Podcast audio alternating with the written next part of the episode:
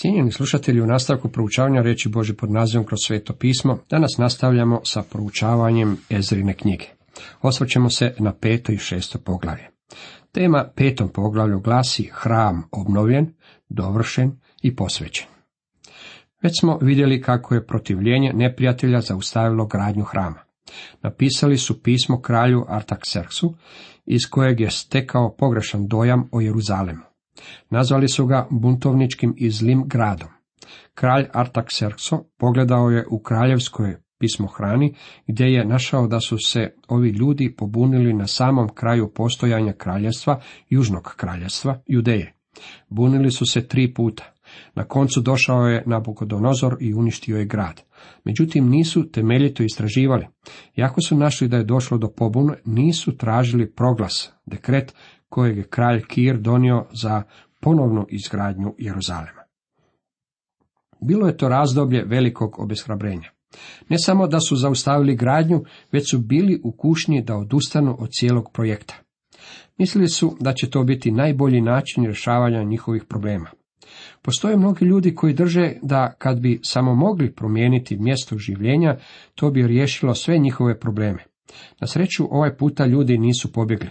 Bog je podigao proroke Hagaja i Zahariju. Ako ćemo iskreno, trebali bismo proučavati knjige proroka za Hagaja i Zaharije, također i Daniela i Esteru, povezano sa Ezrom i Nehemijom. One pripadaju u isto razdoblje, pa bi njihovo zajedničko proučavanje donijelo puno koristi. U petom poglavlju, prvom redku Ezrine knjige čitamo. Tada su proroci Hagaj i Zaharija sin Adonov počeli prorokovati judejcima u Judeji i Jeruzalemu u ime Boga Izraelova koji je bio nad njima. Ova je dva proroka pozvao Bog kako bi ohrabrili ljude da nastave sa obnovom hrama. Znali su naravno da je postojao proglas Kira, kralja Perzije, koji im je davao dozvolu da obnove i ponovno izgrade Jeruzalem. Znali su da je to Božja volja i Boži trenutak za obnovu grada. Hagaj ih je nazvao gospodnjim glasnicima. Ova dva proroka nisu bili slični. Jedina stvar koju su imali zajedničko bila je činjenica da su obojica Boži proroci. Hagaj je sa obje noge čvrsto stajao na zemlji. Bio je čvrst i stabilan pojedinac. Bio je čovjek u kojeg se možete pouzdati. Želio je činjenice. Sa sobom je nosio mjerničko uže i sve je mjerio. Sve je trebalo biti tip top i po mjeri. Takav je bio Hagaj. Bavio se praktičnim svakodnevnim stvarima. Obraćao se, rekli bismo danas, savjesti naroda. Njegove su poruke zadirale duboko i ostavljale su ranu. Njegov stil propovjedanja nije bio popularan, a nije popularan niti danas. Zaharija je bio potpuno drugačiji čovjek. Glava mu je bila u oblacima. Imao je veličanstvene vizije i poruku koja je bila u skladu s tim. Pozivao se na emocije naroda. Govorio je njihovim srcima. Njih dvojica zajedno, Hagaj i Zaharija, obraćali su se savjesti i srcu Izraela. Po svemu sudeći, Hagaja se smatralo vođom, ali su njih obojica poticali ljude da nastave za programom izgradnje. Bilo bi od velike koristi kada bismo na ovome mjestu pročitali što je zapisano u knjigama Hagaja i Zaharije. Na to usadoše Zerubabel, sin Šelatijelov i Ješua, sin Josadakov, i počeše zidati dom Božji u Jeruzalemu. Proroci su Boži bili s ljudima i bodrili ih. U to vrijeme dođoše k njima Tatnaj, satrap s onu stranu rijeke, Šetar Boznaj i drugovi njihovi poslanici i upitaše, tko vam je dopustio da gradite ovaj hram i da podižete ove zidove? Kada se posao ponovno pokrenuo, njihovi su neprijatelji zato čuli. Rečeno nam je da je Tatnaj bio satrap, perzijski upravitelj u Samariji, a Šeter Boznaj bio je vjerojatno visoki dužnosnik. Njih dvojica došli su i izazivali radnike. Rekli su im što je na stvari. Bilo vam je rečeno da stanete s gradnjom. Odgovor kojeg su im dali u stvari niti nije odgovor. Kao prvo, Tatnaj i njegovo društvo bili su neprijatelji. Oni su ljudi ovoga svijeta, a židovi nisu trebali bacati svoje biserje pred svinje. Hoće li oni razumjeti kada im kažu da im je Bog naredio da grade? Na koncu prisan je Jahve s onima koji ga se boje i savez svoj objavljuje njima. čitamo u psalmu 25.14. I sa nikome drugom, narav i naravan čovjek ne prima ono što je od duha Božega, ludost mu je. Prva Korinčanima 2.14. Samo su odgovorili bezumniku po njegovoj ludosti. Izreke 26.4. U stvari odgovorili su postavljanjem pitanja. Kako se zovu ljudi koji su sagradili ovu zgradu? Drugim riječima, nismo vidjeli vaša imena na popisu koji nam je bio dan. Ako ste bili sudionici ovoga, ako ste bili dio graditeljske ekipe, rado bismo vam odgovorili. Međutim, s obzirom da vaših imena nema na popisu, nećemo vam dati odgovor. To bih nazvao lijepim načinom izricanja. Što vas se to tiče? Nemate nam pravo postaviti tako pitanje. Takav odgovor mogao bi graditelj staviti u nezavidan položaj, međutim zapazite što se dogodilo. Ali je oko Bože djelo nad starješinama judejskim, te im nisu zabranili da rade dok obavijest nije otišla Dariju i stigao o tome pismeni odgovor. Predivno je da se možete pouzdati u Boga, da će njegovo oko biti na onima koji se zovu njegovim imenom i koji pripadaju njemu. Tako je bilo odaslano još jedno pismo kralju. U to je vrijeme na prestolju sjedio već kralje Darije. Po svemu sudeći proteklo je oko sedam godina. Ovo je prijepis pisma koje su kralju Dariju poslali Tatnaj, satrap s one strane rijeke, Šetar Boznaj i njihovi drugovi poslanici s one strane Eufrata. Oni su mu uputili izvješće ovog sadržaja. Kralju Dariju svaki mir. Ovo je još jedno pismo koje neprijatelj na brzinu šalje kralju. Mislim da su ga poslali preporučeno. Neka znade kralj da smo došli u pokrajinu Judeju, domu Boga velikoga, grade ga od krupnog kamenja, drvetom oblažu zidove, posao se brižljivo izvodi i napreduje u njihovim rukama. Kao što možete vidjeti, glavna misao pisma je sljedeća. Nismo otišli onamo kako bismo uhodili onaj grad. U stvari nismo njihovi neprijatelji. Samo smo se zatekli u susjedstvu, pa smo se zaustavili u posjeti, a ovo je stanje koje smo zatekli. Zapitali smo njihove starješine i rekli smo im, tko vam je dopustio da gradite ovaj hram i da podignete njegove zidove? Pitali smo ih i za njihova imena da bismo ti javili. Tako smo i zapisali imena onih koji zapovjedaju ljudstvu. Nisu im bila dana imena proroka Hagaja i Zaharije. A oni nam ovako odgovoriše, mi smo sluge Boga neba i zemlje. Gradimo hram koji je bio sagrađen prije mnogo godina i koji je bio sagradio i podigao veliki kralj Izraela. Dali su im povijest sužanstva koje se dogodilo kojih sedamdeset godina ranije. Ali kad su naši oci rasadili Boga neba, on ih je predao u ruke Nabukodonozora, Kaldejca, babilonskog kralja koji je razorio ovaj hram i odveo narod u sužanstvo u Babilon. Ali prve godine Kira, kralja Babilonskog, zapovjedio je kralj Kir da se ponovno sazida ovaj dom Boži. Dali su im konkretni dokaz kako im je kralj Kir zapovjedio da obnove hram. Čak je s njima poslao i posuđe iz Božjega doma. Još i zlatno i srebrno posuđe doma Božega, koje je Nabukodonozor bjaša odnio iz svetišta u Jeruzalemu i prenio ga u svetište Babilonsko, uzeo je kralj Kir iz svetišta u Babilonu i predao čovjeku po imenu Šešbasaru, koga je postavio upraviteljem, i rekao mu je, uzmi ovo posuđe, pođi i metni ga u svetište Jeruzalemsko i neka se dom Boži zida na svome starom mjestu. Pismo završava sa sljedećim zahtjevom. Sada dakle, ako kralj želi, neka se istraži u pismohrani kraljevoj u Babilonu, je li zaista kralj Kir izdao zapovjed da se sagradi dom Boži u Jeruzalemu. A kraljeva odluka o tome neka nam se saopći.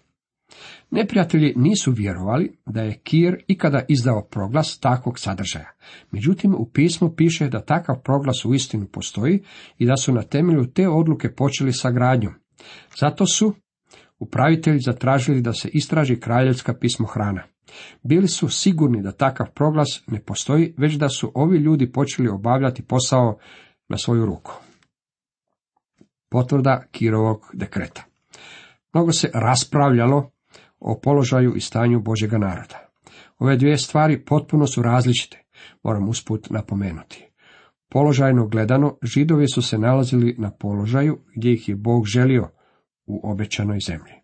Dekret za njihov povratak u zemlju donio je Kir, koji je priznao da to čini na Božu zapovjed. Tako su se ovi ljudi nalazili u položaju u kojem ih je Bog i želio. Međutim, njihovo stanje nije bilo tako dobro. Obeshrabreni su, željeli bi se povući iz cijele stvari. Zato je Bog podigao proroke kako bi ih ohrabrio. Čini se da Boži narod danas miješa svoj položaj sa svojim stanjem. Ako ste danas u Kristu, onda ste sigurni. Vaš položaj je dobar. Međutim, kako je vaše stanje? Jeste li obeshrabreni, svetac? Jeste li usidreni u Kristu sigurnim spasenjem? Ali želite odustati i otići od svega. Ako se tako osjećate, i ako je vaš položaj dobar, vaše stanje je slabo. Tako je bilo stanje židova u Ezrinoj knjizi. Jako je zanimljiva stvar da je Bog sa svojim narodom i da će se njegova volja ispuniti. Nalazimo da je došlo do otkrića. To je slučaj kada je neprijatelj sam sebi stao na jezik. Trebao je šutiti. Zapazite što se dogodilo. Tada po naredbi kralja Darija uzeše tražiti u Babilonu, u spremištu gdje je bila pismohrana. Otišli su negdje u podrum i prekopali su stare arhive prekrivene prašinom. I nađuše u Ekpatani, tvrđavi u medijskoj pokrajini, svitak s ovom poveljom. Na spomen, prve godine kraljevanja Kira proglasio je kralj Kir, dom Boži u Jeruzalemu. Dom neka se sagradi kao mjesto gdje se će se prinositi žrtve i gdje će se donositi prinosi za paljenje. Neka bude visok 60 lakata i širok 60 lakata. Također, povrh toga, posuđe zlatno i srebrno iz doma Božeg, koje je Nabukodonozor bjaše uzeo iz svetišta u Jeruzalemu i prenio u Babilon, neka se vrati i bude na svome mjestu, u svetištu Jeruzalemskom i neka se postavi u domu Božjem. Sve je bilo zapisano. Sve je ovo kralj Darije istražio i iznio na svjetlo dana. Nikada ne bi znao za ovaj dekret da ga neprijatelj nije spomenuo.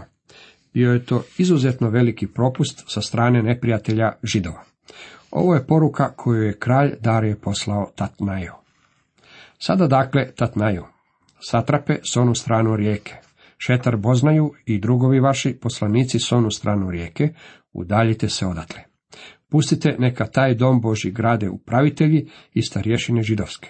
Dom Boži treba sagraditi na njegovu prvotnom mjestu. Tatnaj je bio satrap upravitelj koji je imao važan posao, pa je mislio da može zaustaviti gradnju hrama u Jeruzalemu. Međutim, kada je Kirov dekret bio pronađen, tadašnji kralj Darije shvatio je da se radi o zakonu medoperzijaca i nije ga bilo moguće izmijeniti. Zato je donio daljnji dekret. Evo mojih naredaba o vašem držanju prema starješinama judejskim, kako bi se ponovo sagradio taj dom Boži od kraljevskog blaga, to jest od danka s onu stranu rijeke. Neka se plaća onim ljudima brižljivo, bez prekida. Rekao je, ne samo da ne smijete kočiti dijelo gradnje, već im morate u tom dijelu i pomoći poreze koje ondje sakupite s one strane rijeke, umjesto da ih pošaljete u Perziju, dajte ih onim ljudima da mogu izgraditi hram. Bog čini da ga se proslavlja i unatoč čovjekovom gnjevu. I što im bude trebalo za žrtve paljenice Bogu neba, junaca, ovnova i jaganjaca, i pšenice, soli, vina i ulja, neka im se redovito daje svakoga dana prema uputama svećenika u Jeruzalemu. Neka prinose žrtve na ugodan miris Bogu neba, neka mole za život kralja i njegovih sinova. Kakav li je ovo bio proglas? Također donio je i dekrete kojima su se određivale oštre kazne za one koji ne žele pridonositi gradnji. Naređujem osim toga, tko god prekrši ovu naredbu, neka mu se izvadi greda iz kuće, pa neka na njoj bude pogubljen, a kuća da mu zato postane bunište. U ovome trenutku bilo bi za vas krajnje uzbuđujuće kada biste pročitali knjige Hagaja i Zaharije. One su uistinu predivne. Označavamo ih kao male proroke, ali po svojoj poruci oni spadaju u prvu ligu. A židovske su starješine nastavile uspješno graditi po nadahnuću proroka Hagaja i Zaharije, sina Adonova. Dovršili su gradnju po naredbi Boga Izraelova i po naredbi Kira i Darija i Artaxerxa, kralja Perzijskoga. Hram je bio obnovljen pod nadahnućem Hagaja i Zaharije. Hram dovršen i posvećen. Hram je završen 23. dana mjeseca Adara. Bilo je to šeste godine vladavine kralja Darija. Izraelci, svećenici, leviti i ostatak povratnika iz sužanstva radosno posvetiše taj dom Boži. Zapazite da piše Izraelci i ostatak povratnika iz sužanstva. Na koga se tu misli? Naravno, značenje je ono što je i zapisano. Izraelci, ne samo judejci i benjaminovci, ovi ljudi pripadali su ostalim desetorim Izraelovim plemenima, koje neki ljudi danas nazivaju izgubljenim Izraelovim plemenima. Dragi moji prijatelji, ta se plemena nisu izgubila. Oni su ovdje sa svojom braćom radosno posvećujući taj dom Boži. Žrtvovaše za posvećenje doma Božega stotinu junaca, dvije stotine ovnova, četiri stotine janjaca i kao žrtvu za grijehe svega Izrela dvanaest jaraca prema broju plemena Izraelovih. Za koga se prinosila žrtva za grijeh? Jezik ovdje upotrebljen je još eksplicitniji za grijehe svega Izraela. Jesu li se u zemlju vratili samo judejci i benjaminovci? Ne. Bilo je ljudi iz svih dvanaest plemena. Bilo je prineseno dvanaest jaraca prema broju Izraelovih plemena. Nemojte mi reći da se deset plemena izgubilo i završilo u Velikoj Britaniji, a neke od njih stigli su brodom Flower u Ameriku. To jednostavno nije istina. Zapis ovdje jasno govori kako se niti jedno od deset plemena nije izgubilo. Ako je jedno izgubljeno, onda su sva izgubljena, jer su nakon sužanstva sva plemena bila zajedno. Potvrdu ovoga vidjet ćemo i kasnije. Održavanje pashe. Povratnici iz sužanstva slavili su pashu 14.